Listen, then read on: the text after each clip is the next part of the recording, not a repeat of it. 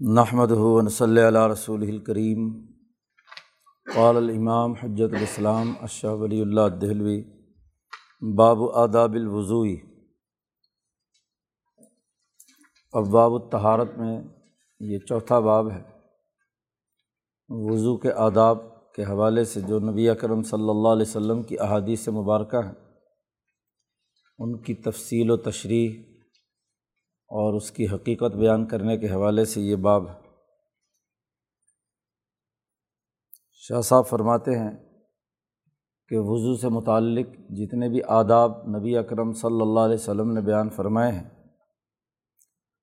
اگر ان کا جائزہ لیا جائے مجموعی طور پر، تو اس کے چار بنیادی نکات اس لیے شاہ صاحب نے کہا، آداب الوضو طرج و معان۔ جتنے آداب بیان فرمائے ہیں، آپ صلی اللہ علیہ وسلم نے وہ درج ذیل چار امور میں بند ہے۔ نمبر ایک، منہا، تعہد المغابن اللہ تعالیٰ یسل الماء اللہ بعنایتن سب سے پہلے تو یہ کہ جتنے آداب وضو کے حوالے سے بیان کیے ہیں، ان میں سب سے پہلا ادب انسانی جسم میں جب آدمی وضو آزاد ہوتا ہے، تو دراصل تمام اعضاء تک پانی کی رسائی ہے کہ وہ تمام جلد کے اور جسم کے وہ پوشیدہ حصے جہاں پانی عام طور پر نہیں پہنچ پاتا، تو وہاں تک پانی پہنچانا مقصد ہے۔ لفظ استعمال کیا، تعہد المغابن۔ مغابن وہ جگہ ہے جہاں یہ جلد کی وجہ سے جھریاں پڑ جاتی ہیں یا یہ انگلیوں کے درمیان خالی جگہ ہے، چھپی ہوئی۔ یا منہ ہے، اسی طریقے سے ناک میں پانی ڈالنا ہے۔ تو حضور نے جو وضو کے آداب بیان فرمائے ہیں، ان میں کلی کرنا، ناک میں پانی ڈالنا اور خلال کرنا، اسی طرح پانی ڈال کر جسم کو ملنا، اس کا مقصد یہ ہے کہ پانی ان مطلوبہ تمام اعضاء تک اچھی طرح پوری جلد پر لگ جائے اور کوئی جگہ خشک نہ رہے۔ تو ان تمام چیزوں کو پیش نظر رکھنا ہے۔ اللہ تعلیٰ الماء اللہ بعنایتن کہ پانی خاص توجہ سے وہاں تک پہنچایا جائے تو پانی پہنچتا ہے، عام حالات میں نہیں پہنچتا۔ جیسے کلی کرنا ہے، ناک میں پانی ڈالنا ہے، ہاتھوں اور انگلیوں کا خلال ہے یا ڈاڑی کا خلال ہے، وغیرہ وغیرہ۔ انگوٹھی پہنی ہوئی ہے تو اس کو ہلانے کے آداب بیان کیے ہیں کہ اس کو اچھی طرح ہلا کر اس میں پانی ہے اس کے نیچے خشک نہ رہے جلد۔ تو پہلا ضابطہ تو یہ ہے۔ دوسرا اصول اور ضابطہ یہ ہے، منہا اکمال التنظیف، کہ پاکیزگی اچھے طریقے سے کرنا، کامل طریقے سے کرنا۔ مثلاً اعضاء کو تین تین دفعہ دھونے کا حکم دیا گیا ہے، یا اسباغ الوضوئی، اس کا حکم دیا گیا اچھی طرح پانی ہر جگہ پہنچا کر، کوئی عضو جو ہے وہ خشک نہ رہے، کوئی حصہ خشک نہ رہے۔ نبی کرم صلی اللہ علیہ وسلم نے فرمایا کہ سخت سردی یا سخت گرمی میں، بالخصوص سردیوں میں تو یہ معاملہ ضرور درپیش ہوتا ہے کہ ٹھنڈا یخ پانی ہے۔ تو عام طور پر عضو پورا دھونے میں تکلیف ہوتی ہے۔ تو اس باغ الوضو المکارہ کا جملہ حضور نے استعمال فرمایا کہ تکلیف کے باوجود پورے اعضاء کو دھونا۔ اسی طرح نبی اکرم صلی اللہ علیہ وسلم نے جیسا کہ پیچھے بھی حدیث گزری کہ جو اچھی طرح وضو کرتے ہیں، قیامت کے دن ان کے ماتھے پر روشنی اور ان کے چاروں ہاتھوں پاؤں کے اوپر بھی روشنی ہوگی۔ غرہ کا اور تہجیل کا لمبا ہونا، یہ دونوں اس گھوڑے کے لیے استعمال ہوتے ہیں، جس کی سفیدی ماتھے پر ہوتی ہے اور چاروں پانوں جو ہیں، ان میں سفیدی ہوتی ہے۔ ول انقاء اور اچھی صفائی۔ اور انقاء کی وضاحت کر دی کہ وہ ہوا دل پانی جسم پر ڈال کر پانی کو ہاتھ سے ملنا۔ یا کانوں کا مسا ہے سر کے ساتھ۔ یا وضو کرنے کے بعد پھر وضو کرنے کا حکم دیا ہے کہ اگر ایک آدمی ایک دفعہ وضو اس کا ہے بھی اور اس سے وہ ایک عبادت کر چکا ہے، تو وضو الوضو یہ نور ہے۔ تو اس کا حکم دیا گیا ہے۔ یہ بھی ایک کامل اور مکمل گویا کہ صفائی اور نظافت کے حوالے سے۔ تیسرا اصول یہ ہے کہ آپ صلی اللہ علیہ وسلم نے جو آداب بیان کیے ہیں ان میں اہم ترین امور میں اپنی قوم کے لوگوں کی عادات کی موافقت اختیار کرنا۔ یعنی جو فرشتے یا نیک لوگوں کا طور طریقہ رہا ہے، ان کی عادات و اطوار کو اپنانا۔ جیسے مثلاً دائیں ہاتھ سے ہر کام کا شروع کرنا، پہلے دایاں ہاتھ دھونا، پھر بایاں ہاں جی اسی طرح دایاں پاؤں پہلے دھونا، پھر بایاں۔ اس لیے کہ دہاں ہاتھ اور دہنا پاؤں یہ زیادہ طاقتور اور زیادہ عمدہ شمار ہوتا ہے۔ اس کی گرفت زیادہ ہوتی ہے۔ فقان احق قبل بدا آتی فیمہ کانا بہیما۔ دونوں ہاتھوں سے جو کام کرنا مطلوب ہے، ان میں دائیں ہاتھ سے ابتدا کرنا یہ زیادہ حقدار ہے اس بات کا کہ اس کو پہلے دھویا جائے۔ اور اسی طریقے سے ان میں پاکیزگی اور محاسن وغیرہ ان کے اندر ان کو خصوصیت حاصل ہو۔ دونا ازدادیہ فیما کانا بھی اہدا ہوا نہ اس کے مقابلے میں یعنی بائیں طرف کی چیزوں کو پہلے ترجیح دینا یا ان کو پیش نظر رکھنا۔ نمبر چار یہ کہ جو مزید آداب بیان کیے ہیں، اس کا مقصد یہ ہے کہ دل کے فعل کو منظمت کرنا، مثلاً نیت کرنا وضو کی، تو قلب کو متوجہ کرنا ہے کہ وہ اب وضو جیسی عبادت سر انجام دینے لگا ہے۔ ایسے سری الفاظ سے جس سے وا، مقصد واضح ہو جائے کہ وضو کرنا چاہتا ہے۔ اس لیے ذکر لسانی یعنی زبان سے بھی وہ دعا مانگنے کا حکم دیا گیا ہے جو قلب کے اندر ہے۔ جیسا کہ آگے دعا آ رہی ہے وضو کی۔ یہ تمام آداب سے متعلق روایات کو اگر پیش نظر رکھا جائے تو ان چار اصولوں میں بند ہے۔ اب احادیث کی تشریح بیان کرتے ہیں۔ سب سے پہلے حدیث لائے ہیں کہ نبی کرم صلی اللہ علیہ وسلم نے ارشاد فرمایا ہے کہ لا وضو لملم یزکر اللہ۔ جس نے اللہ کا ذکر نہیں کیا، اس کا وضو نہیں ہوگا۔ یہ ایک حدیث یہاں پر نقل کی ہے کہ اللہ کی نام سے ابتدا کرنی چاہیے وضو کرنے کے لیے۔ اب یہ امام ترمزی نے یہ حدیث روایت کی ہے، لیکن محدثین کے یہاں اس حدیث پر کافی سوالات ہیں۔ اس لیے شاہ صاحب نے اس کی تشریح کرتے ہوئے یہ بات ارشاد فرمائی ہے کہ حاضل حدیث علم یجم اہل المعرفت بالحدیث اعلیٰ تصحیح ہی اس حدیث کے صحیح ہونے پر محدثین کا جو اس علم کے ماہرین ہیں، ان کا اتفاق نہیں ہے۔ کچھ لوگ اس کو صحیح کہتے ہیں، باقی لوگ اس کو کمزور قرار دیتے ہیں۔ اگر اس حدیث کو صحیح مان لیا جائے، تو پھر اس حدیث کا مطلب یہ ہے کہ فہو من المواز اللہ اختلاف حفیحہ طریقہ التلقی من النبی صلی اللہ علیہ وسلم۔ پیچھے شاہ صاحب نے ایک بحث کی تھی مبحث صابے میں کہ نبی اکرم صلی اللہ علیہ وسلم سے احادیث ہم تک پہنچنے کا دو طریقے ہیں۔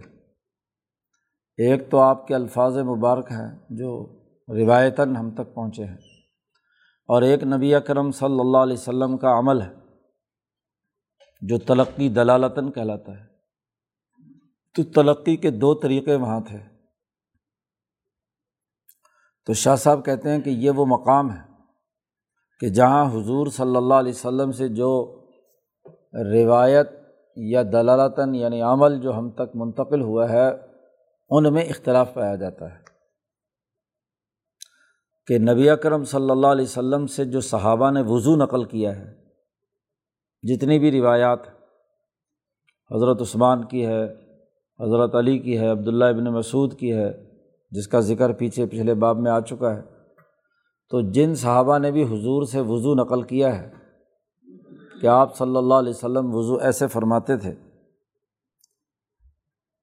اور پھر انہوں نے آگے تعبین اور تعبین نے تبا تعبین کو جو طریقہ وضو کا جو حضور صلی اللہ علیہ وسلم کا منتقل کیا ہے، اس میں کہیں بھی بسم اللہ الرحمن الرحیم پڑھنے کا تذکرہ نہیں ہے کہ وضو سے پہلے حضور نے بسم اللہ پڑھی ہو۔ اور پھر وضو کیا ہو۔ یہاں تک کہ دو سو سال کے بعد حتیٰ زہرا زمان و اہل الحدیث، محدثین کے زمانے میں یہ حدیث ظاہر ہوئی۔ اور یہ حدیث چونکہ لا وضوع کا لفظ استعمال کیا کہ اس کا وضو نہیں ہوگا، جو بسم اللہ نہیں پڑھتا۔ تو اس سے تو معلوم ہوتا ہے کہ یہ بسم اللہ پڑھنا وضو کی شرائط میں سے ہے یا رکن ہے۔ کیونکہ جب اس وضو کی نفی کی ہے جس میں بسم اللہ نہ پڑھی جائے، لیکن حضور صلی اللہ علیہ وسلم سے جو چیز عملاً جن صحابہ نے بھی روایت کی ہے، اس سے تو یہ ثابت ہوتا ہے کہ اس میں کہیں بسم اللہ کا تذکرہ نہیں ہے۔ تو بہرحال جو عمل ہے دلالتاً اس کے اعتبار سے تو یہ رکن یا شرط نہیں لیکن اگر محدثین کے اس طریقے پر کہ یہ حدیث ہاں جی ظاہر ہوئی ہے ہاں جی تو اس حدیث کی وجہ سے کیا ہے؟ بعض لوگوں نے یہ رکن یا شرط بنانے کی کوشش کی ہے، ورنہ باقی تمام علماء کا اتفاق ہے کہ بسم اللہ رکن اور شرط نہیں ہے۔ پڑھے تو اچھی بات ہے، نہ پڑھے تو کیا ہے؟ کوئی مسئلہ نہیں۔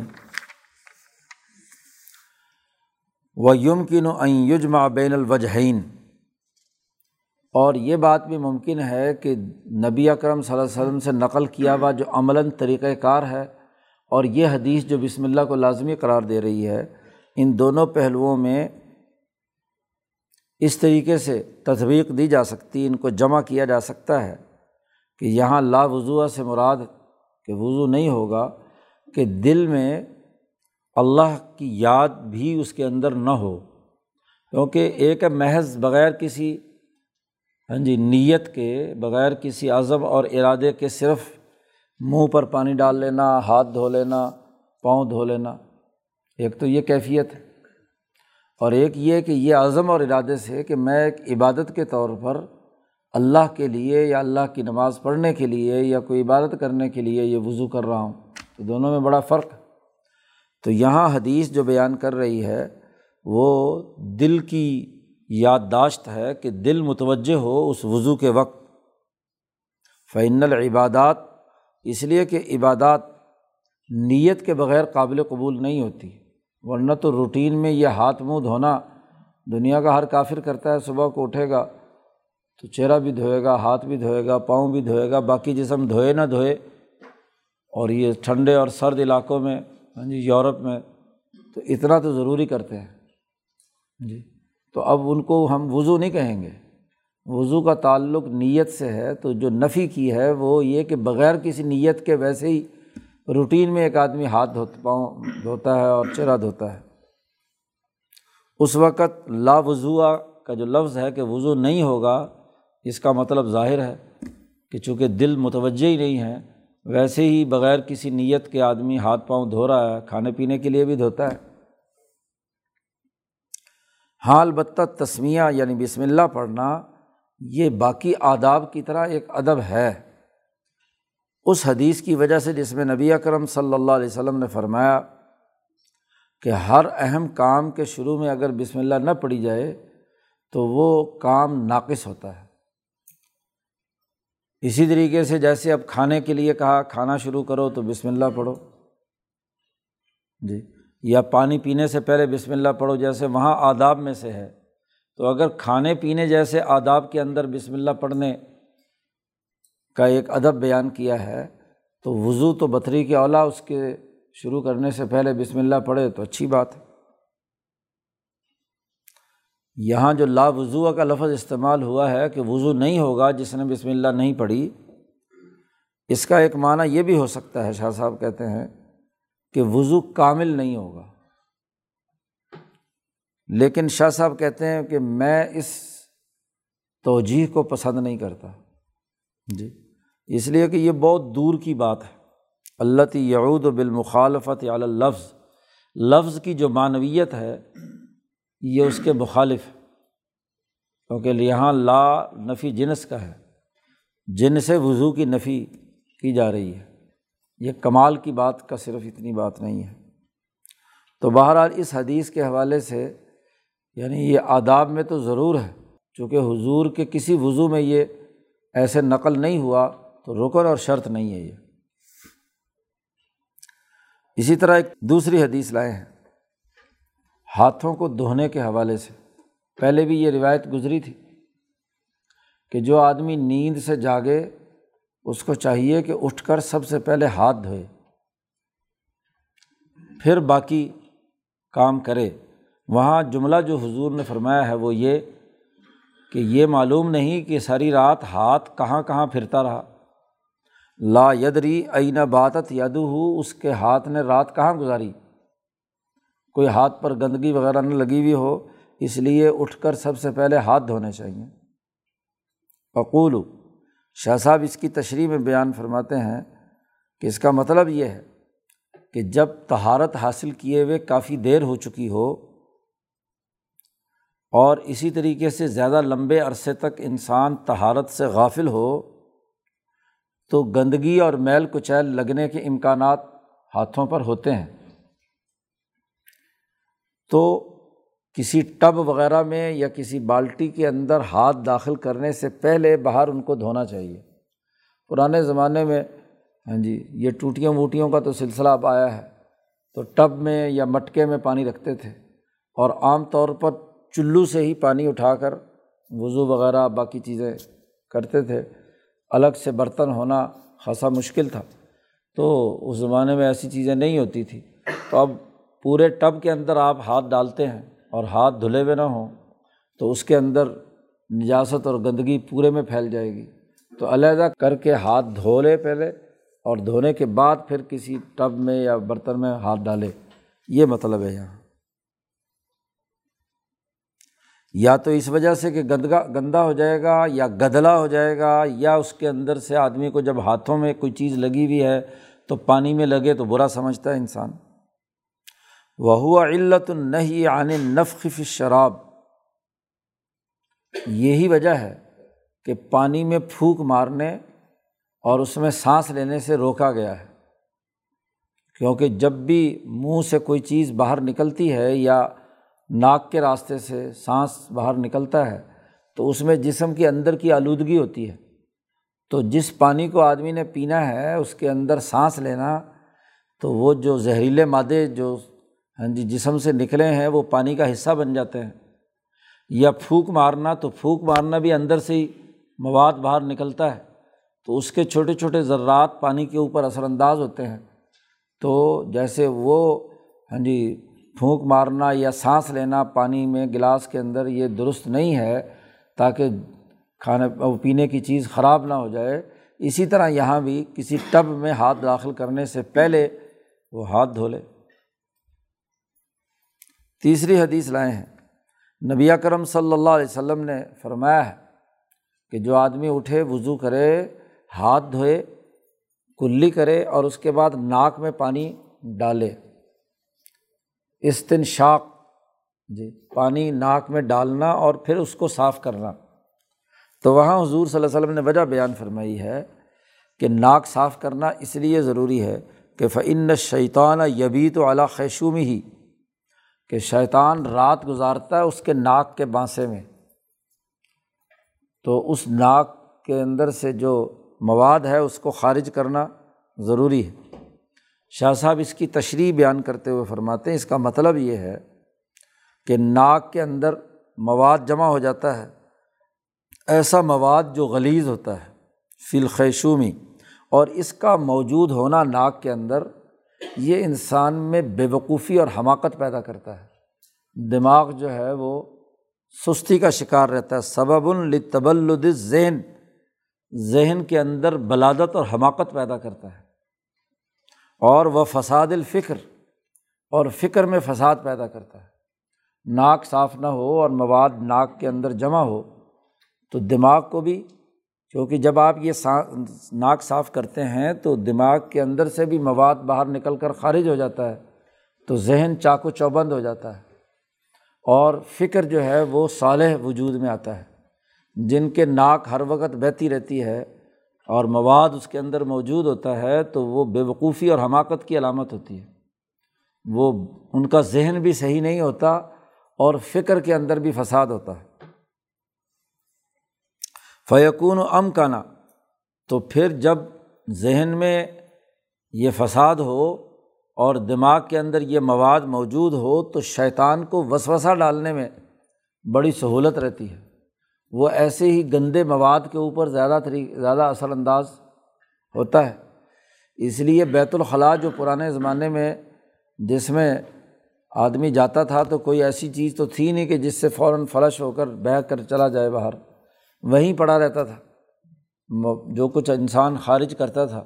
تو وہاں حضور نے فرمایا کہ بیت الخلاء جاؤ، یہ جو دعا ہمیں سکھائی گئی ہے کہ اللہ انی اعوذ کا من الخب سے والخبائث۔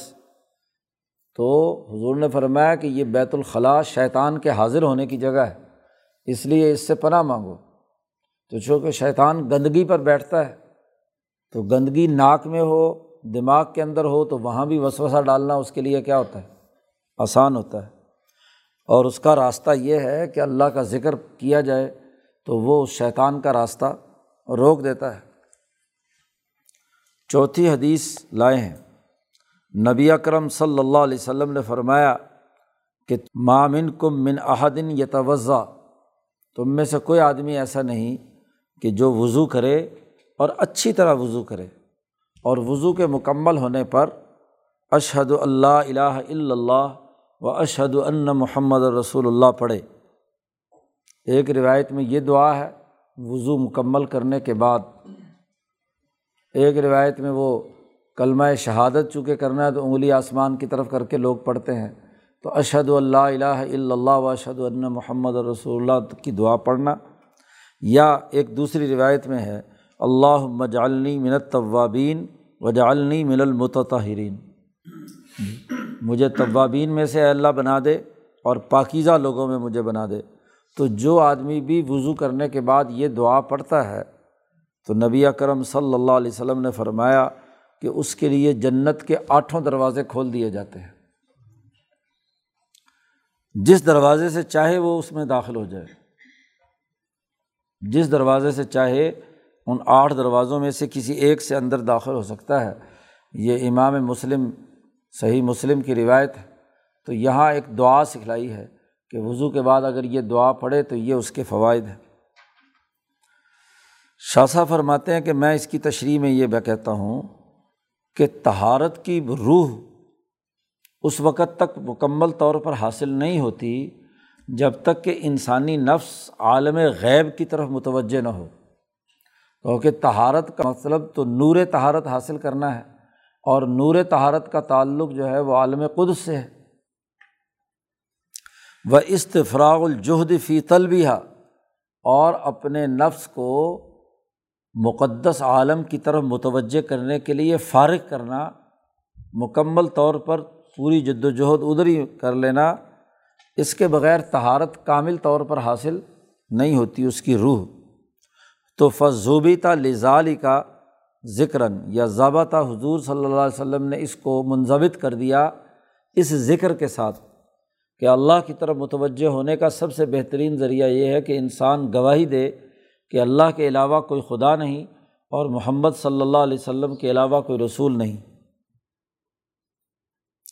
اور پھر جب انسان یہ دعا مانگتا ہے تو اس کے نتیجے میں جو داخلی تہارت کا فائدہ اس کے نفس پر مرتب ہوتا ہے، اس کی وضاحت کر دی نبی اکرم صلی اللہ علیہ وسلم نے کہ روح جب ادھر متوجہ ہو گئی تو گویا کہ جنت کے آٹھوں دروازے اس کے لیے کھول دیے گئے، تو وہ جس دروازے سے چاہے داخل ہو جائے۔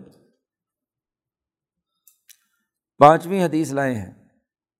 نبی اکرم صلی اللہ علیہ وسلم نے ان لوگوں سے جنہوں نے اچھی طرح وضو نہیں کیا، ایڈیاں خشک رہیں، تو حضور نے بلند آواز سے یہ اعلان فرمایا تھا کہ ویل العقاب من النار۔ ایک سفر سے واپس شریف لا رہے تھے، تو صحابہ کا لشکر آگے تھا، حضور پیچھے تھے۔ تو حضور نے صحابہ کو پہلے بھیج دیا کہ فلاں جگہ پہنچ کر سب لوگ چشمہ ہے، وضو کرو، عصر کی نماز پڑھنی ہے۔ تو حضور جب وہاں پہنچے تو صحابہ وضو کر رہے تھے اور جلدی جلدی کی وجہ سے پاؤں دھوتے وقت ایڑیاں خشک آپ کو نظر آ رہی تھی تو حضور نے بڑی بلند آواز سے تین دفعہ یہ جملہ فرمایا کہ جن جن لوگوں کی ایڑیاں خشک ہیں، ان کو جہنم کی ہلاکت اور جہنم کی تباہی اور اس کا ویل جو ہے، اس سے ڈرایا جاتا ہے۔ تو وہ لوگوں کو احساس ہوا، پھر انہوں نے اپنی ایڑیاں پورے طریقے پر دھونا شروع کیں۔ تو اس حدیث کی تشریح میں شاہ صاحب کہتے ہیں، اس کا راز یہ ہے کہ جب اللہ تعالیٰ نے ان تمام اعضاء کو دھونے کو لازمی قرار دیا ہے، واجب قرار دیا ہے تو اس کا تقاضا یہ ہے کہ وہ دھونا اچھی طریقے سے ہونا چاہیے۔ یہ نہ ہو کہ پورا عضو دھونے کا حکم دے دیا ہے اور اس میں سے کچھ حصہ خشک رہے، تو یہ نہیں ہونا چاہیے۔ اس لیے کہ عضو کا کچھ حصہ دھونا اور باقی حصے کو چھوڑ دینا، یہ گویا کہ پورے عضو کو نہ دھونا ہے ایک قسم کا۔ اس لیے لا یسح و یقال، یہاں غسل العضو کے بجائے پورے عضو کی بات ہو رہی ہے۔ وہ ایزن اور اس میں یہ بھی ہے کہ جو سستی اور کاہلی ہے، اس کا دروازہ روکنا ہے۔ کیونکہ آدمی سستی اور کاہلی کی وجہ سے اعضا پورے طور پر نہیں دھوتا، بس جلد بازی میں کیا ہے؟ پاؤں پر چھینٹے ڈال کر آ جاتا ہے۔ باقی رہی بات کہ ایڈیوں پہ آگ کے داخل ہونے کا حضور نے وعید سنائی ہے۔ تو وہ اس وجہ سے ہے کہ چونکہ وضو ہی پورا نہیں ہوا، جب وضو پورا نہیں ہوا اور عبادت کر رہا ہے اور ول اسرار علا عدم ازالت ہی۔ اور یہ طبی ہے جہنم کی وعید کہ جب ایک آدمی کو یہ عادت بن جائے کہ وہ اعضاء میں سے کسی نہ کسی ایک آدھ دفعہ ویسے بھولنے سے رہ گیا تو وہ اور بات ہے۔ لیکن ایک آدمی عادت ہی بنا لے کہ اعضاء کو اچھی طرح نہیں دھوتا۔ تو یہ ایک ایسی خصلت ہے جو جہنم میں جانے کا سبب بن جاتی ہے۔ جبکہ تہارت جہنم سے نجات حاصل کرنے کا سبب ہے۔ گناہوں کو مٹانے کا سبب ہے۔ تو جب کسی ایک عضب میں تہارت کی معنویت وجود میں نہیں آئی اور اللہ کے حکم کی مخالفت ہوئی، تو یہ سبب بنے گی کہ انسان میں وہ خصلت اور عادت جو اذیت پہنچانے والی ہے، وہ پیدا ہو اور اس کے نتیجے میں اس کے نفس میں فساد آئے اس عزو کی طرف سے۔ تو ایڈیوں کی تکلیف اس کے دل تک پہنچ گی۔ اب ایڈیاں اگر آگ میں جلائی جائیں تو اس کا اثر دل پر بھی پہنچے گا نا، اذیت پہنچے گی۔ تو گویا کہ کامل وضو ہی نہیں ہوا۔ اور اگر ایڈیوں کو تکلیف ہوگی تو پورے جسم کو تکلیف ہوگی، تمام اعضاء کو تکلیف ہوگی۔ تو یہ پانچ احادیث جو آداب سے متعلق تھی، اس کی وضاحت شاہ صاحب نے یہاں اس باب میں کر دی۔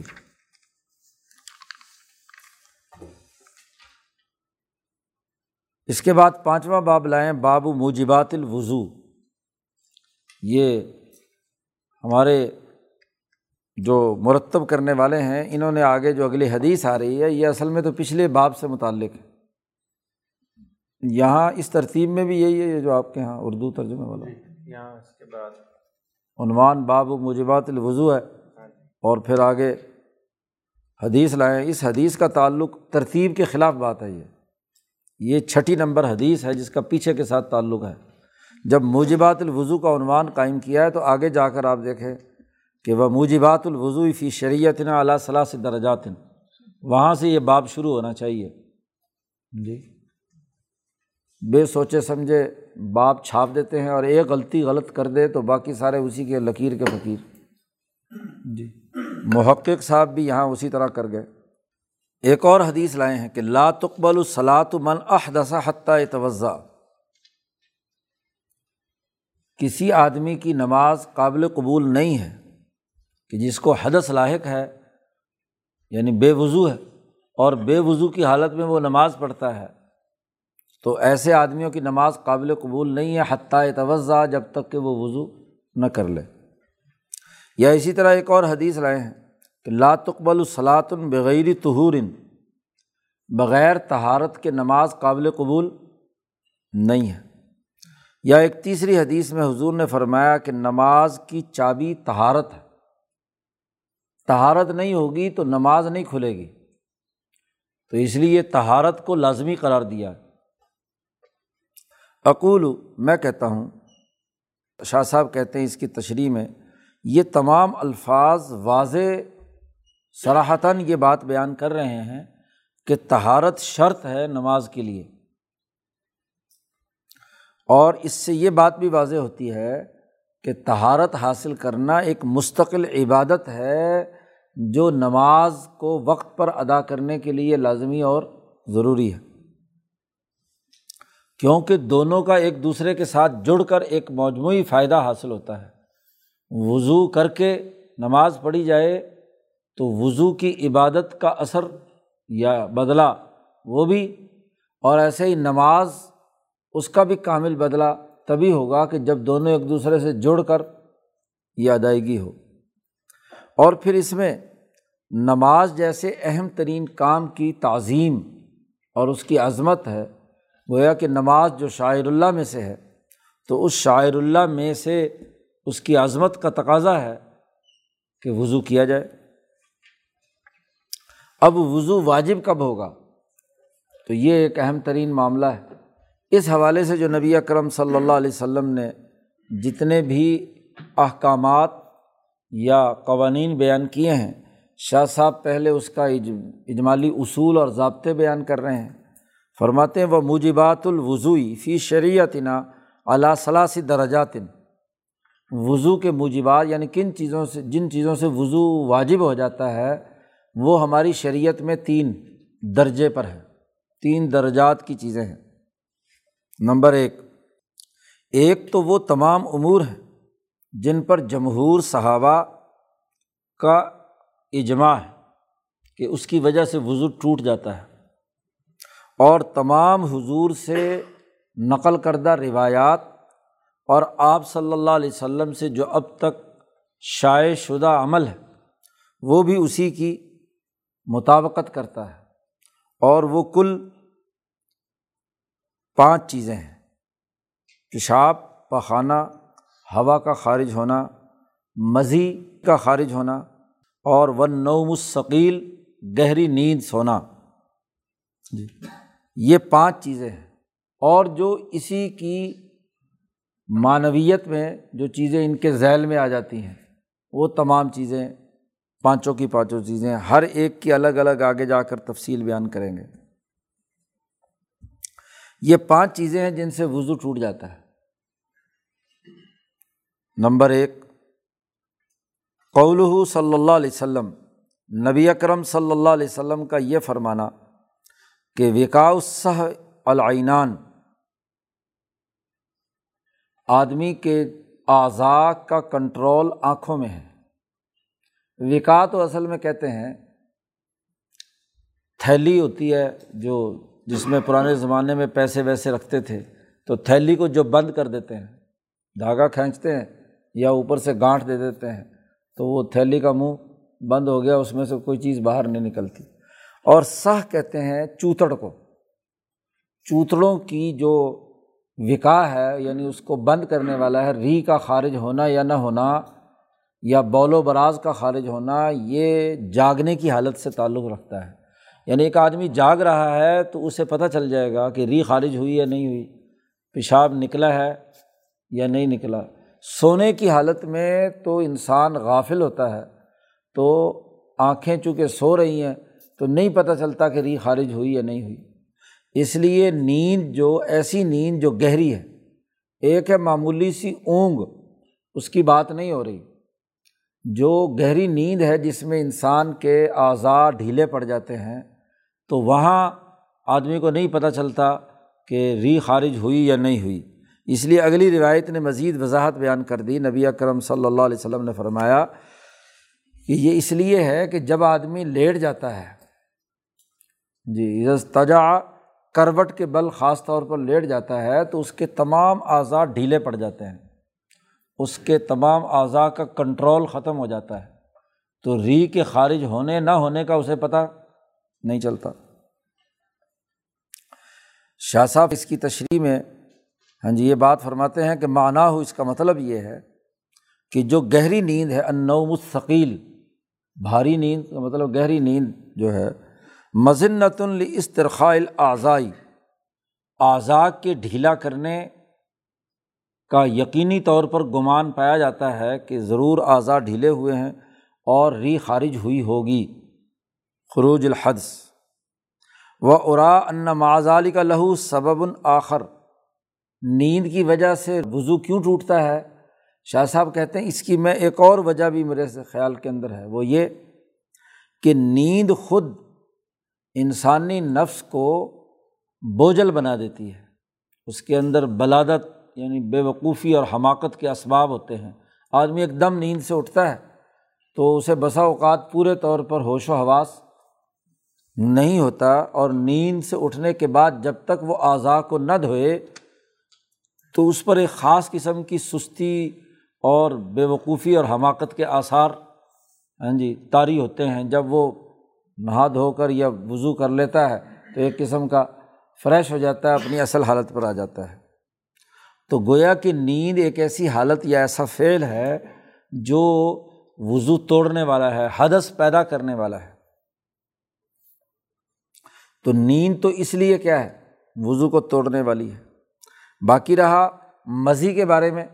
تو مزی نبی اکرم صلی اللہ علیہ وسلم نے فرمایا کہ بس اپنے اعضاء آدمی دھو لے، یغسل ذکر ہو و یہ اور وضو کر لے۔ اقول اس میں کوئی شک کی بات نہیں، شاہ صاحب کہتے ہیں کہ مزی اور مزی کیا ہوتی ہے؟ اس کی وضاحت بھی کر دی۔ الحاصل من الملاعبت قضاء اشہوتن دون شہوت الجماعی۔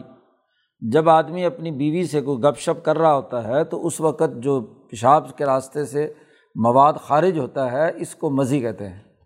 تو اس پر غسل فرض نہیں ہوتا۔ یہ صرف وضو حضرت علی رضی اللہ تعالیٰ عنہ نے مقداد ابن اسود سے یہ بات کہی تھی کہ تم حضور سے پوچھو، اس کے حکم کیا ہے شرع کیا اس مزی سے، خروج سے غسل فرض ہوگا یا وضو؟ تو انہوں نے حضور سے سوال کیا، تو حضور نے فرمایا کہ نہیں، بس اپنے اعضاء کو دھو لو اور وضو کر لو، کافی ہے۔ تو یہ اس میں بھی چونکہ ایک قسم کی شہوت ایک درجے میں پوری ہوتی ہے، اگرچہ ملاپ کی جو اگلی کیفیت ہے وہ اگرچہ نہ بھی حاصل ہو، تو اس لیے اس کی وجہ سے یہ نہیں ہوتا کہ غسل فرض ہو جائے گا۔ وضو ہے۔ فقانہ بن حق ہی اس لیے اس کا لازمی تقاضا اور حق یہ ہے کہ تہارت قبرا کے بجائے یہ تہارت صولا یعنی وضو اس پر لازمی قرار دیا جائے۔ تو یہ اس پر وضو ہے، اس پر غسل نہیں ہے۔ تو یہ وضاحت کر دی کہ منی خارج ہو تو پھر تو غسل ہے جیسا کہ آگے آ رہا ہے۔ مزی کا خروج ہو تو پھر کیا ہے؟ غسل نہیں ہے بلکہ وضو ہے۔ نمبر تین، نبی اکرم صلی اللہ علیہ وسلم نے اس آدمی کے بارے میں، جس کو وضو کے ہونے نہ ہونے کا شک ہے، ویسے پیٹ میں گڑگڑ ہوئی تو اس نے سمجھا کہ پتہ نہیں، ہوا خارج ہو گئی ہے۔ تو اگر محض ویسے ہی گڑگڑاہٹ اور اس کے بارے میں شک ہو اس کو تو اس کے بارے میں اس کو حضور نے فرمایا کہ لا یخ رجن نہ من المسجدی کوئی آدمی مسجد سے باہر نہ نکلے حتیٰ یسما سوتن یا تو ری ایسی خارج ہو جس کی آواز آئے۔ اور اگر آواز نہیں بھی ہو تو او یجیدہ ری ہن یا ری خارج ہونے کا اسے وجدان حاصل ہو کہ باقاعدہ ری خارج ہو گئی۔ صرف شک کی بنیاد پر کہ پتہ نہیں ہو گئی ہو۔ تو شاہ صاحب کہتے ہیں یہ تشدد اور تعمک کو روکنے کے لیے ہے۔ کیونکہ جو صوفی قسم کے لوگ ہوتے ہیں ان کو شک ہی پڑا رہتا ہے کہ جی پتہ نہیں بزرگ ٹھہرا ہے کہ نہیں ٹھہرا۔ تو یہ نہیں ہاں جی جب تک پختہ یقین نہ ہو جائے ری کے خارج ہونے کا، خواہ وہ آواز کی شکل میں ہو یا بغیر آواز کے ہو، تو اس وقت تک کوئی آدمی نماز چھوڑ کر مسجد سے باہر، یہاں مسجد سے مسجد بھی ہو سکتی ہے یعنی وہ جگہ، اور مسجد سے مراد سجدہ جو آپ آدمی کر رہا ہے، سجدہ گاہ یا نماز پڑھ رہا ہے، اس کی بات چاہے وہ گھر، وہ مسجد نہ بھی ہو، اپنے گھر میں پڑھ رہا ہو۔ تو جب تک خروج کا یقین نہ ہو جائے، ہوا کے اس وقت تک نماز نہیں توڑنی چاہیے، باہر نہیں جانا چاہیے۔ شاہ صاحب کہتے ہیں، اس کا مطلب یہ ہے کہ جب تک اچھی طرح یقین نہ حاصل ہو جائے۔ اس لیے کہ جب حکم کا دار و مدار اس بات پر ہے کہ بول و براز کے خارج ہونے کی جو مقامات ہیں، جب تک وہاں سے کوئی چیز خارج نہیں ہوگی، اس وقت تک وضو نہیں ٹوٹے گا۔ تو کانا ظالی کا مختصین یہ تقاضا کرتی ہے کہ حقیقی وضو ٹوٹا ہے وہ، اور ایک محض شک ہے یا مشتبہ معاملہ ہے، اس کے درمیان فرق اور امتیاز پیدا کیا جائے۔ اور اس حدیث کا مقصد تعمک اور انتہا پسندی یا تشدد سے روکنا ہے۔ کیونکہ بعض لوگ بلا وجہ ذرا ذرا سے شک سے بار بار وضو کرنے نکل کھڑے ہوتے ہیں۔ تو اگر اسی طرح وضو ہی وضو کرتا رہے گا تو پھر تو کبھی شاید نماز اس کی پوری ہی نہ ہو۔ باقی تو بالکل واضح ہے جن سے وضو ٹوٹنا ہے بول و براز وغیرہ وغیرہ۔ جی۔ تو یہ پہلا جو ہماری شریعت میں وضو کرنا لازمی ہے، یہ پانچ چیزیں ایسی ہیں جن پر جمہور صحابہ کا اور جس میں حضور سے روایات جو ہاں جی لفظ یا عملاً آئی ہیں، وہ انہیں کا حکم دیتی ہیں۔ دوسرا درجے کی وہ ہاں جی موجبات وضو ہیں کہ جس میں قدیم صحابہ اور تعبین جو فقہ ہیں، ان کا اختلاف۔ و تعارضہ فی روایہ عن نبی صلی اللہ علیہ وسلم۔ اور نبی اکرم صلی اللہ علیہ وسلم سے چونکہ اس معاملے میں روایات ایک دوسرے سے مختلف ہیں۔ تو اس لیے اختلاف بھی اسی کی بنیاد پر پیدا ہو گیا۔ ان میں ہاں جی پانچ چیزیں ان کے اندر ہیں۔ پانچ وہ چیزیں ہیں جن میں اختلاف پایا جاتا ہے۔ بعض کے نزدیک اس سے وضو ٹوٹ جاتا ہے۔ بعض صحابہ تعبین اور فقہا کے یہاں اور بعض صحابہ اور تعبین اور فقہا کے یہاں اس سے وضو نہیں ٹوٹتا۔ ان میں سب سے پہلی چیز یہ حدیث ہے جس کی وجہ سے کچھ لوگوں نے کہا ہے کہ وضو ٹوٹ جاتا ہے۔ کمس زکری کوئی آدمی اپنے شرمگاہ کو، خاص طور پر مرد کی بات ہو رہی ہے، وہ اپنے زکر کو ہاتھ لگائے، تو بعض فقہا کے نزدیک اس سے وضو ٹوٹ جاتا ہے۔ خود نبی اکرم صلی اللہ علیہ وسلم کا یہ جملہ ہے۔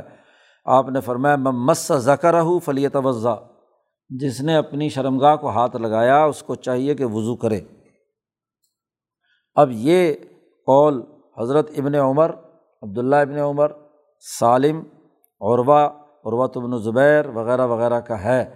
وہ یہ کہتے ہیں کہ جیسی بے دہانی میں بھی ہاتھ لگ گیا تو وضو لازم ہو جائے گا۔ لیکن حضرت علی رضی اللہ تعالیٰ عنہ، عبداللہ ابن مسعود اور امام اعظم، امام ابو حنیفہ، ابراہیم نقی جو فقائے کوفہ ہیں، یہ کہتے ہیں کہ نہیں، ان کا، ان کی دلیل دوسری حدیث ہے۔ حضور صلی اللہ علیہ وسلم نے ایک دوسری حدیث میں ارشاد فرمایا کہ حل ہوا اللہ بذا تم من ہو کسی نے سوال کیا کہ کیا اپنی شرمگاہ کو، اپنے ذکر کو ہاتھ لگانے سے وضو لازمی ہوگا؟ تو حضور نے فرمایا کہ جیسے باقی جسم کے اعضاء ہوتے ہیں، تو ان کو ہاتھ لگانے سے وضو نہیں ٹوٹتا، تو اس کو ہاتھ لگانے سے کیسے وضو ٹوٹے گا؟ تو یہ تو جسم کا ایک ٹکڑا ہے۔ ولم یجی اصل جو یک بکونی منسوخن اب معاملہ یہ ہے کہ روایات دو ایک دوسرے سے متضاد آ گئیں۔ اب یقیناً ایک روایت منسوخ ہونی چاہیے۔ ایک پہلے کا حکم ہوگا، دوسرا بعد کا حکم ہوگا۔ لیکن ابھی تک یہ قطعی طور پر نہیں معلوم کہ ایک روایت جو ہے، پہلی کون سی ہے اور دوسری کون سی ہے۔ دونوں کا جب تک وقت متعین نہیں ہوگا، اس وقت تک ہم ناسخ منسوخ کا فیصلہ نہیں کر سکتے۔ ہاں جی۔ منسوخ تو تب ہوگی، ناسخ منسوخ تو تب ہوگی کہ جب یہ معلوم ہو کہ یہ فلاں روایت بعد میں آئی ہے۔ تو اس نے پہلے والے حکم کو منسوخ کر دیا۔ تو یہ بات قطعی طور پر چونکہ معلوم نہیں ہے، اس لیے صحابہ میں اختلاف رہا ہے۔ جس نے ایک روایت کو سامنے رکھا، انہوں نے اس کے بارے میں وہ حکم لگا دیا۔ جس نے دوسری روایت کو سامنے رکھا، انہوں نے اس کو۔ تو فقائے مدینہ اور ان میں صرف ابن عمر یا ان کے شاگرد یہ بات کہتے ہیں، امام مالک کے یہاں بھی ایسا نہیں ہے۔ تو ان کے یہاں وضو ٹوٹ جاتا ہے اور فقائے کوفہ ہاں جی حضرت عبداللہ ابن مسعود، حضرت علی اور باقی تمام لوگ یہ کہتے ہیں کہ وضو نہیں ٹوٹتا۔ دوسرا اختلافی مسئلہ عورت کو ہاتھ لگانے سے متعلق ہے۔ جی ولم سل مر آتی کہ عورت کو چھونے سے وضو ٹوٹ جاتا ہے کہ نہیں، یہ بھی اختلافی مسئلہ ہے۔ اس سلسلے میں کیا ہے؟ روایات یہاں بھی مختلف ہیں۔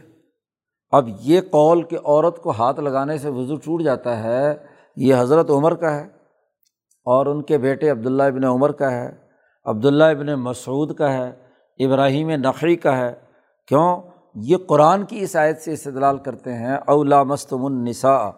قرآن میں آیا ہے کہ اگر تم بیت الخلاء میں ہو کر آؤ تو تب وضو کرو اور دوسرا آگے جملہ ہے لامستم النساء، یا تم نے عورتوں کو چھوا ہو۔ ولا یش حد الہو حدیث، ان لوگوں کے پاس حدیث کا کوئی استدلال نہیں ہے۔ لیکن امام اعظم، امام ابو حنیفہ اور باقی جتنے بھی صحابہ ہیں، وہ یہ کہتے ہیں کہ نہیں۔ اس لمس سے مراد جمع ہے۔ یہ لمس وہ نہیں ہے کہ محض ہاتھ لگنے سے۔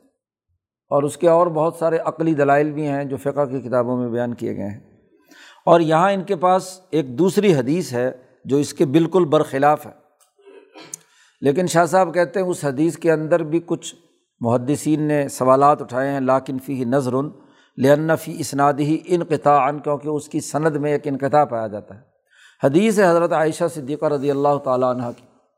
عائشہ صدیقہ فرماتی ہیں کہ نبی اکرم صلی اللہ علیہ وسلم اپنی بعض بیویوں کو وضو کے بعد بوسہ دیتے تھے اور اس کے بعد کیا نماز پڑھانے چلے جاتے تھے۔ تو عروا جو حضور حضرت عائشہ کے بھانجے انہوں نے کہا، لگتا ہے آپ ہی کو بوسہ دیا ہوگا۔ وہ مسکرا پڑی۔ تو بہرحال مسئلہ جو ہے، یہ معلوم ہوا کہ بوسہ دینے کے باوجود حضور جا کر نماز پڑھائی ہے۔ تو اس کا مطلب یہ کہ عورت کو چھونے سے کیا ہے، وضو نہیں ٹوٹتا۔ وعندی شاہ صاحب اپنی وضاحت یہ بیان کر رہے ہیں کہ یہ جو بعض محدثین نے اعتراض کیا ہے اس حدیث پر، اس طرح کی علت بیان کی ہے، یہ تو اس وقت ہوتی ہے جب دو حدیثوں میں سے کسی ایک حدیث کو ترجیح دینا ہو۔ اور جب بغیر کسی تعارض کے ہو تو وہاں ایسا معاملہ نہیں ہے۔ باقی رہی یہ بات کہ حضرت عمر اور ابن مسعود یہ بات کہہ رہے ہیں، تو ان کا معاملہ تو اور بھی ہے ایک اور۔ حضرت عمر اور ابن مسعود ایک اور بات پر بھی، جس پر باقی کسی نے عمل نہیں کیا اور بعد میں بھی امت نے اسے تسلیم نہیں کیا، یہ دونوں حضرات تو جنابت کی حالت لاحق ہو جائے تو تیمم کو جائز نہیں سمجھتے۔ تو انہوں نے اسی بنیاد پر تعینہ حمل الآیات ہما علمس اسی بنیاد پر انہوں نے یہاں جو لمس کا لفظ استعمال ہوا ہے قرآن حکیم میں، اس کو ہاں جی محض چھونے ہاتھ لگانے سے متعلق اس کو قرار دیا ہے۔ لیکن یہ بات طے شدہ ہے کہ صحیح ہے تیمم کرنا ایسی حالت میں اگر پانی موجود نہ ہو تو یہ صحیح روایات عمران ابن حسین کی ہیں امبار ابن یاسر کی ہے امر ابن العاص کی ہے اور پھر حضرت عمر کے بعد امت کا تقریباً اجماع ہے۔ تمام لوگ اس بات پر متفق ہیں۔ کہ اگر جنابت کی حالت لاحق ہو تو تیمم سے پاکیزگی حاصل ہو جاتی ہے۔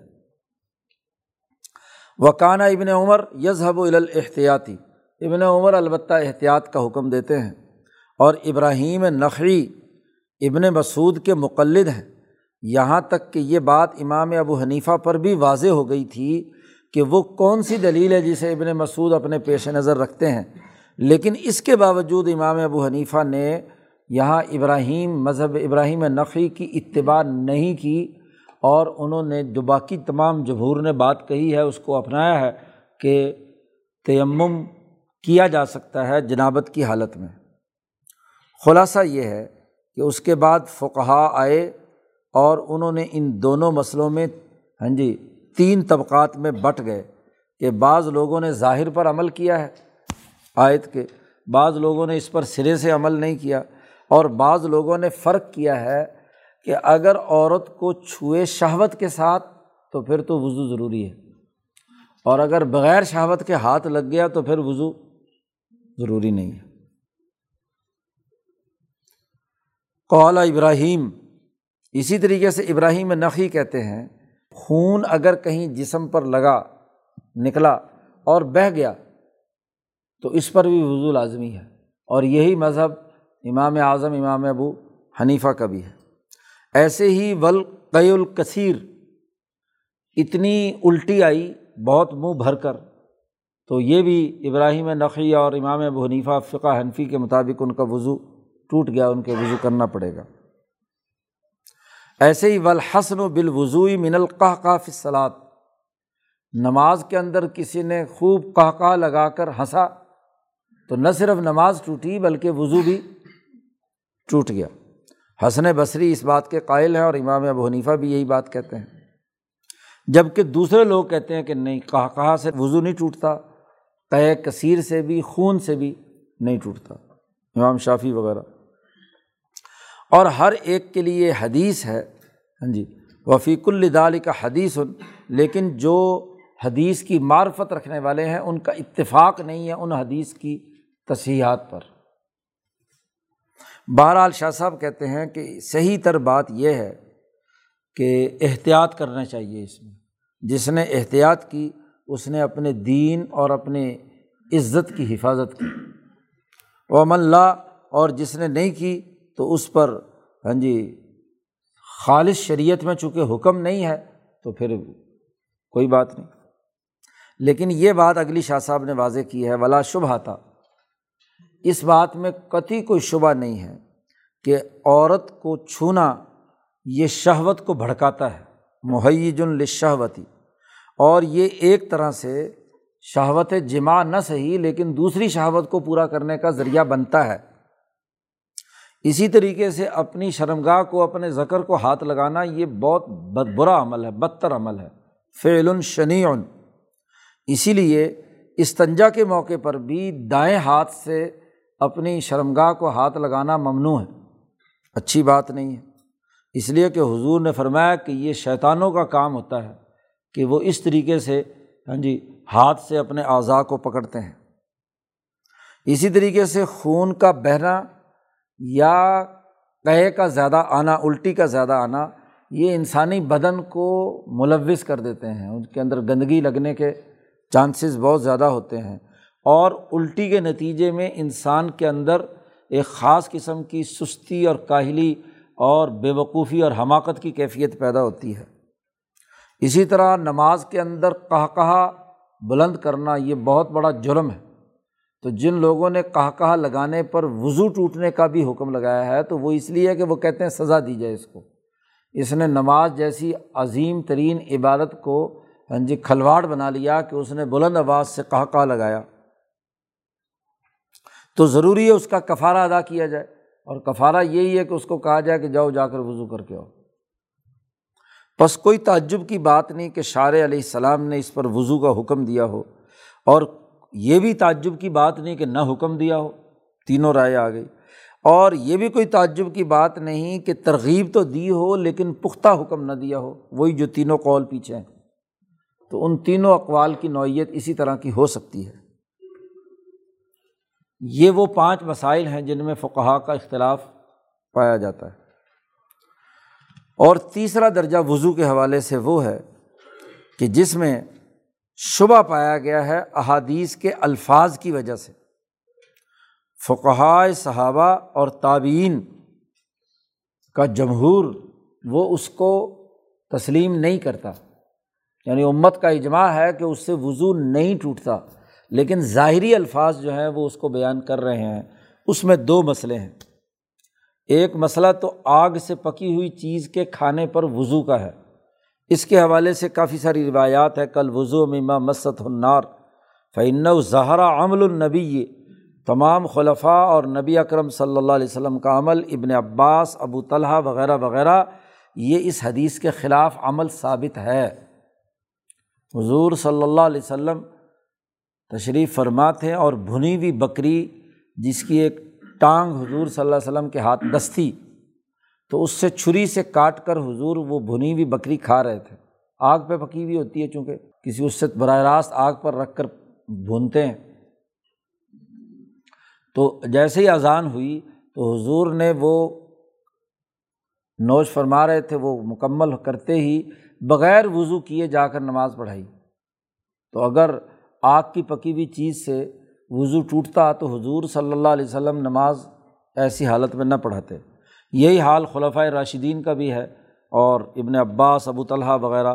وہ جابر، اور جابر فرماتے ہیں کہ یہ شروع میں ایسا حکم آیا تھا ایک دفعہ کہ اس سے وضو ٹوٹ جاتا تھا، لیکن بعد میں یہ حکم منسوخ ہو گیا۔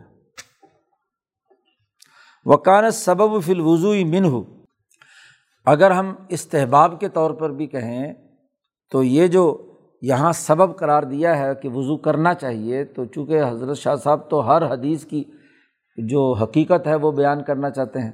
تو شاہ صاحب کہتے وجہ یہ ہے کہ یہ بھنا ہوا گوشت کھانا یہ ارتفاق کامل ہے۔ لا یف مسلح الملائکہ، فرشتے اس طرح کا کوئی کام نہیں کرتے۔ تو جب آدمی یہ گوشت کھاتا ہے تو گویا کہ فرشتوں کے ساتھ جو مشابت ہے وہ ختم ہو جاتی ہے۔ فیقون السبباً یہ گوشت کھانا سبب بن جاتا ہے فرشتوں سے مشابہت کے ختم کرنے کا۔ اس لیے کیا ہے؟ وضو کا حکم دیا گیا ہے۔ اچھا وہ ایزن اور یہ بھی ہے کہ جو چیز آگ میں پکائی جاتی ہے، اس سے جہنم کی آگ کے ساتھ کیا ہے؟ ایک خاص قسم کی مشابت پائی جاتی ہے۔ تو اسی لیے داغ لگانے کو ناجائز قرار دیا گیا ہے۔ جانور بھی، وہ اونٹوں پر اور بیلوں پر ہاں جی وہ ایک کڑا سا لوہے کا گرم کر کے تو وہ ٹھپا لگاتے تھے نا کہ جی یہ ملکیت کا ٹھپا ہوتا تھا یا خاص کوئی نشانی کسی جانور پر لگانے کے لیے۔ تو نبی اکرم صلی اللہ علیہ وسلم نے اس سے سختی سے منع کیا کہ یہ جو کئی ہے ٹھپا لگانا ہے، یہ جہنمیوں کی سزا ہے۔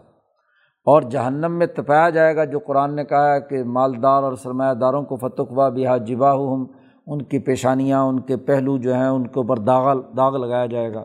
تو یہ سزا جہنم کی سزا ہے، اس لیے کسی جانور کو اور کسی انسان کو یہ سزا نہیں دینا چاہیے نہیں دینی چاہیے۔ ہاں جانوروں کو اللہ علیہ ضرورت ان کسی ضرورت کی وجہ سے تو ٹھیک ہے، ورنہ عام حالات میں ایسا نہیں کرنا چاہیے۔ فل ظال کا یہی وجہ ہے کہ لا بغیل انسانی انسان کے لیے مناسب نہیں ہے کہ اس کا دل اس کے اندر مشغول ہو، تو اس مشغولیت سے روکنے کے لیے، کیونکہ بھنا ہوا گوشت کھانے کے بعد زبان کا چٹخارا جو ہے وہ دل ادھر متوجہ، اس کی لذت میں ہوتا ہے، تو پورے طریقے سے اللہ کی طرف توجہ نہیں ہوتی، اس لیے وضو کرنے کا حکم دیا۔ بعض علماء نے یہ توجہ بھی کی ہے کہ یہاں وضو سے مراد وضو خفیف ہے۔ اور وضو خفیف یہ ہے کہ ہاتھ دھو لے، منہ دھو لے اور کلی کر لے تاکہ اس کے اثرات، ذائقے کے اثرات جو ہیں وہ ہاں جی غذا کے وہ اس کے اس نماز کی حالت میں موجود نہ ہوں، توجہ اللہ جو ہے اس کی پیدا ہو جائے۔ بہرحال و اماں لحم العبل اسی طرح دوسرا ایک اہم ترین مسئلہ جس پر تمام کا اجماع ہے کہ وضو لازمی نہیں، لیکن بعض روایات میں ہے کہ اونٹ کا گوشت کھانے، چاہے وہ ہاں جی بھنا ہوا نہ بھی ہو، ویسے پکا ہوا ہو، تو اس کے کھانے پر بھی وضو کرنے کا حکم دیا گیا ہے۔ تو فل امروفی اشد۔ اس کا معاملہ مزید اس سے بھی زیادہ سخت ہو گیا، اس لیے کہ اس حوالے سے کسی صحابی، کسی تابی کسی فقہ میں سے کسی کا قول یہ نہیں ہے۔ اور اس کے منسوخ ہونے کے حوالے سے بھی کوئی ہمارے پاس دلیل نہیں ہے۔ فلیدہ علی کا لم یقل بھی ہاں جی ان لوگوں نے بھی اس کا حکم نہیں بیان کیا کہ جن لوگوں پر بنیادی قوانین کی روشنی میں مسائل کی تخریج کا غلبہ ہے یعنی فقہ احناف۔ یہ قول صرف اور صرف امام احمد اور اسحاق ابن راہوے کا چونکہ حدیث میں آ گیا، تو وہ حدیث میں چاہے متضاد حدیثیں بھی ہوں، تو امام احمد یہ ہیں کہ یہ بھی میرا مسلک ہے، یہ بھی میرا مسلک ہے۔ وہ کہتے جو حدیث میں آ گیا، وہ میرا مسلک تو چونکہ حدیث میں آ گیا، اس لیے انہوں نے شاہ صاحب کہتے وعندی، میرے نزدیک بات یہ ہے کہ اس میں بھی مناسب یہ ہے کہ انسان احتیاط کرے۔ محتاط ہو تو زیادہ بہتر ہے۔ باقی رہی کہ اونٹ کے گوشت کے کھانے پر وضو کے واجب کرنے کا جو حکم دیا گیا، اس کا راز کیا ہے؟ تو شاہ صاحب کہتے ہیں، اس لیے کہ یہ تورات میں یہودیوں اور عیسائیوں پر حرام تھا۔ محرمت الفت توراتی اور تمام بنی اسرائیلی امبیا اس کی حرمت پر متفق ہے کیونکہ اسرائیل کو یہ گوشت پسند نہیں تھا۔ تو اس یعقوب علیہ السلام سے لے کر عیسیٰ علیہ السلام تک تمام امبیا کے یہاں اونٹ کا گوشت کھانا حرام تھا۔ تو جب اللہ نے ہماری امت کے لیے اونٹ کا گوشت کھانا حلال قرار دیا، تو پھر اس حلت کے انعام کے طور پر جی یہ ہماری شریعت میں وضو کا حکم دیا گیا کہ وضو کر لیا جائے اس کے بعد۔ ایک تو یہ کہ یہ وضو ہے اللہ کی نعمت جو ہم پر ہمیں اللہ نے اس کو مباح قرار دیا اس کا شکریہ ادا کرنے کے لیے کہ ہم سے پہلے لوگوں پر حرام تھا اور ہمارے لیے حلال ہوا۔ اور دوسرے یہ کہ وضو علاج ہے ان لوگوں کے لیے جن کے دل میں اس کے حلال ہونے کی وجہ سے دل میں دھڑکا تھا۔ یعنی مثلاً جو یہودی مسلمان ہوئے یا جو عیسائی مسلمان ہوئے، تو چونکہ یہودیت میں رہتے ہوئے تو ان کے لیے یہ گوشت کھانا حرام تھا، اب اس شریعت میں حلال ہوا۔ تو شروع شروع میں ان لوگوں کو دل میں خیال آتا تھا کہ تمام انبیاء کا متفقہ حرام کردہ ہے، ہم کھا رہے ہیں، تو دل میں کھٹکا سا لگتا تھا۔ تو اس لیے ان کو کہا کہ تم وضو کر لیا کرو۔ فعین نقل منت تحریم علاقوں ہی مباحن ایک حکم کا حرام سے نکل کر حلال کی طرف ہونا یہ وضو کو واجب کرتا ہے، اس لیے تاکہ دل مطمئن ہو جائے۔ لیکن جب وہ لوگ ختم ہو گئے اور اب کامل مسلمان اگلے زمانے کے آ گئے تو ان کے لیے لازمی نہیں رہا۔ اس لیے میرا خیال یہی ہے، شاہ صاحب کہتے ہیں کہ یہ اول اسلام میں یہ وضو کرنے کا حکم تھا، پھر منسوخ ہو گیا۔ چھٹا باب لائے ہیں، المسا الخفین، موزوں پر مسا کرنے سے متعلق۔ اور موزوں پر مسا کی مشروعیت یعنی کیوں یہ شرعی طور پر قرار دیا، اس کا راز کیا ہے؟ شاہ صاحب کہتے ہیں کہ جب وضو کی بنیاد اعضائے ظاہرہ کو دھونا ہے، ہاتھ، پاؤں، چہرہ وغیرہ، وہ اعضاء جن میں میل، کچیل کھلے رہنے کی وجہ سے جانے کا پورا اندیشہ ہوتا ہے، کیونکہ چہرہ بھی کھلا ہوا ہے، آدمی کام کاج کر رہا ہے، ہاتھ بھی، پاؤں بھی۔ اب جب یہ دونوں پاؤں کسی موزے میں بند کر دیے جی تو یہ اب پاؤں دونوں جو ہیں جب پوزے میں آ گئے تو یہ اعضائے ظاہرہ میں سے نہیں رہے، یہ اعضائے باطنا میں ہو گئے۔ تو جیسے باقی جسم جو چھپا ہوا رہتا ہے، اس پر میل کچیل نہیں لگتی، تو اگر آدمی نے موزے پہنے ہوئے ہیں تو اس وجہ سے اس کے اندر بھی کیا ہے؟ گویا کہ پاؤں چھپے ہوئے ہیں، کوئی میل کچیل نہیں لگتی۔ اور وہ کانا لب سہما اور یہ موزوں کا پہننا یہ ایک ایسی عادت ہے کہ جو پوری دنیا کے انسانوں میں متعارف ہے کہ لوگ سردیوں میں خاص طور پر اور ویسے بھی اپنے جسم کو بچانے کے لیے موزے پہنتے ہیں۔ ولا یخل العمر بخل رحمہ اندا کل صلاحت من حرجن اور اگر ہر نماز کے وقت موزے اتارنے کا حکم دیا جائے تو یہ بڑی تکلیف کی بات ہے۔ جی۔ تو اس لیے ان کا دھونا ثاقت ہو گیا۔ جب آدمی نے یہ موزے پہنے ہوئے ہوں اور اس کے لیے ایک شرائط متعین کر دی۔ ان شرائط کے ساتھ ان کے اوپر مسا کیا جائے گا۔ علما کا نام امباب تحصیری شاہ صاحب کہتے پیچھے ایک باب ہمارا گزرا ہے، باب التحصیر کہ شریعت کے اندر آسانیاں کہاں کہاں، کس کس مقام پر ہیں۔ تو وہاں ہم بیان کر چکے ہیں کہ الحتیال و بمالا ترتصل معاہ نفس بترکل مطلوب استعمل الشار و ہاؤنا میں وجوہ ثلاثتن وہاں شاہ صاحب کہتے ہیں ہم نے ایک قانون بیان کیا تھا کہ ایک چیز لازمی تھی، اب ایک چیز جب لازمی ہے اور کچھ عرصہ وہ آدمی نہ کرے تو اس کی عادت ترک ہو جاتی ہے۔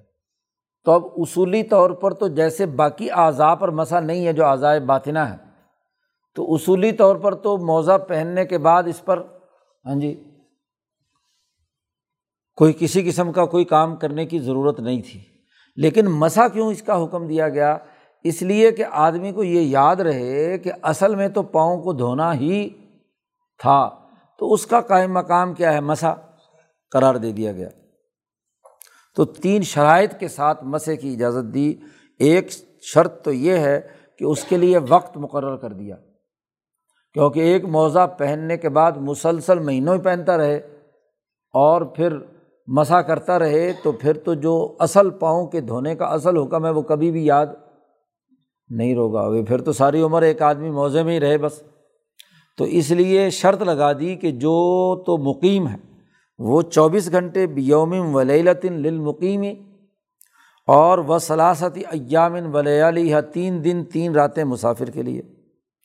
اس لیے کہ چوبیس گھنٹے کے بعد پاؤں کا ایک دفعہ دھونا یہ یادداشت کے لیے کافی ہے کہ پاؤں میں اصل دھونا ہے، یہ مسا تو عارضی طور پر آپ کو اجازت دی گئی ہے۔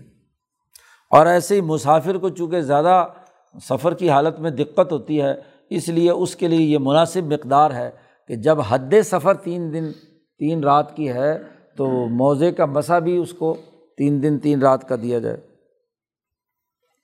یستعمل الناس فی کثیر مما یریدون تعہد ہو جو بات کو یاد رکھنا چاہتے ہیں، ان کے لیے یہ مدت کافی ہے۔ اسی لیے تین دن تین رات ہے۔ تو پھر مقدار متعین کر دی، ایک زیادہ ہے زیادہ تین دن تین رات، کم سے کم ایک دن ایک رات۔ تو مقیم کے لیے چوبیس گھنٹے اور باقیوں کے لیے، مسافروں کے لیے ہاں جی تین دن تین رات ہے تاکہ ہر ایک کی جو ضرورت ہے وہ پوری ہو جائے۔ دوسری شرط یہ ہے کہ موزہ پہننے سے پہلے آدمی باوضو ہو تہارت کے ساتھ ہو اور پھر موزہ پہنے تو تب اس کے اوپر مسا ہوگا۔ یہ نہیں ہے کہ بغیر وضو کیے ہوئے، بغیر پاؤں دھوئے ہوئے موزہ پہن لیے اس نے۔ ایسا نہیں۔ تاکہ مکلف صاحب کے آنکھوں کے سامنے یہ بات باقی رہے کہ بھائی وہ جو موزہ پہننے سے پہلے تہارت حاصل کی تھی تو وہ تہارت برقرار ہے کیونکہ موزہ اس کے اوپر چڑھا ہوا ہے۔ جی۔ قیاسن علا قلت وصول الاوساخ الاضاء المستورہ۔ اس پر قیاس کرتے ہوئے کہ جو آزاد چھپے ہوئے ہوتے ہیں، ان میں میل کچیل، گندگی وندگی نہیں جاتی۔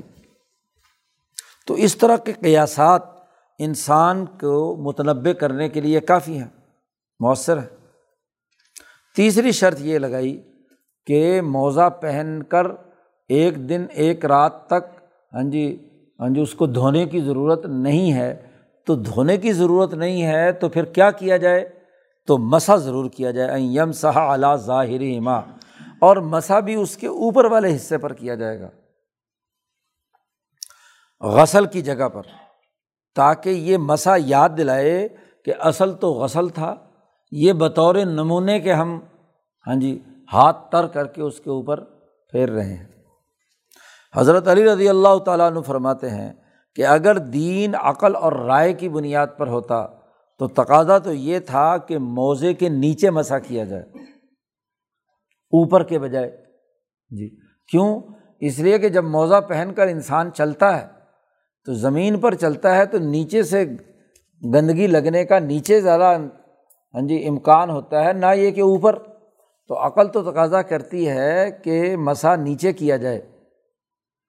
اوپر جو ہے وہ مسا نہ کیا جائے، لیکن چونکہ حضور نے اوپر کرنے کا حکم دیا ہے، اس لیے ہم اس کے مطابق عمل کرتے ہیں۔ شاہ صاحب کہتے ہیں، یہ مسا جو ہے، یہ تو صرف غسل کے نمونے کے لیے باقی رکھا گیا۔ لا یوراد من اللہ ظالی کا یہ اوپر مسا کرنے کا اس کے علاوہ اور کوئی مقصد نہیں ہے۔ وہ کان الاسفل، اور موزے کا جو نیچے والا حصہ ہے اس میں تو زمین پر چلنے سے موزوں کا کسی گندگی کے اندر ملوث ہونے کا امکان ہوتا ہے۔ اور کان المس والا ظاہر ہما دونا بات نہیں ہما معقول شاہ صاحب کہتے ہیں مسا کا ظاہر اوپر کرنا یہ معقول ہے، کیونکہ نیچے اگر مسا کیا جائے اور نیچے اگر گندگی لگی ہوئی ہو اور آپ گیلا پانی اس پر مسا کرے تو وہ تو اور اس کے لیے کیا ہے؟ گندگی کو پھیلاؤ کا سبب بنتا ہے۔ تو عقل کا تقاضا تو یہ ہے کہ مسا اوپر ہی ہونا چاہیے، نیچے نہیں ہونا چاہیے۔ جی۔ موافقاً برائی اب سوال پیدا ہوتا ہے کہ اگر عقل کے مطابق یہ بات ہوئی ہے جو حضور نے بیان فرمائی ہے، تو علی کا یہ کہنا کہ ہاں جی عقل کا تقاضا یہ تھا کہ پاؤں کے نیچے مسا ہونا چاہیے تو اس کا کیا مطلب ہے؟ حالانکہ حضرت علی سب سے زیادہ عقل مند آدمی فقی آدمی ہے تو شاہ صاحب کہتے ہیں وہ کانا علی رضی اللہ عنہ من عالم الناس بے علمی معنی شرائع شریعتوں کے مطالب اور مفاہیم کے علم کے حوالے سے حضرت علی کا تو بہت اونچا مقام ہے۔ جیسا کہ ان کے ہاں جی مختلف کلام اور ان کے جو خطبات ہیں، بڑے فصیح و بلیغ، اس سے اس بات کا اندازہ ہوتا ہے۔ لیکن یہاں جو حضرت علی نے یہ جملہ استعمال کیا ہے، تو دراصل اس سے ان کا مقصد یہ ہے کہ دین میں اپنی رائے سے مداخلت کا دروازہ روکا جائے۔ یہ مقصد ہے۔ مقصد یہ نہیں کہ یہ خلاف عقل ہے۔ موزے کے نیچے مسا کرنا کے بجائے اس کے اوپر مسا کرنا یہ خلاف عقل ہے، یہ بات نہیں۔ عقل کا تقاضا تو یہی ہے کہ مسا اوپر ہونا چاہیے۔ لیکن یہاں وہ اپنی رائے کی دخل اندازی کو روکنا چاہتے ہیں شریعت کے حکم کے مقابلے میں، تاکہ عام لوگ اپنے دین کے حوالے سے، اپنے دین کے اندر فساد برپا کرنے سے بچیں۔ اس لیے حضرت علی نے یہ جملہ فرمایا ہے۔ تو تین شرائط کے ساتھ کہ مسا اوپر ہوگا اور مقیم کے لیے ایک دن ایک رات اور مسافر کے لیے تین دن تین رات اور موزہ پہنا جائے گا تب جب پہلے وضو اس نے کیا ہوا ہو، پاؤں دھوئے ہوئے ہوں، تب موزہ پہنے۔ تو موزہ پہننے کا یہ حکم دیا۔ یہاں تک وضو سے متعلق تمام احکامات مکمل ہو گئے۔ آگے ساتویں باب سے صفت الغسل شروع ہو رہا ہے تہارت قبرا اللہ۔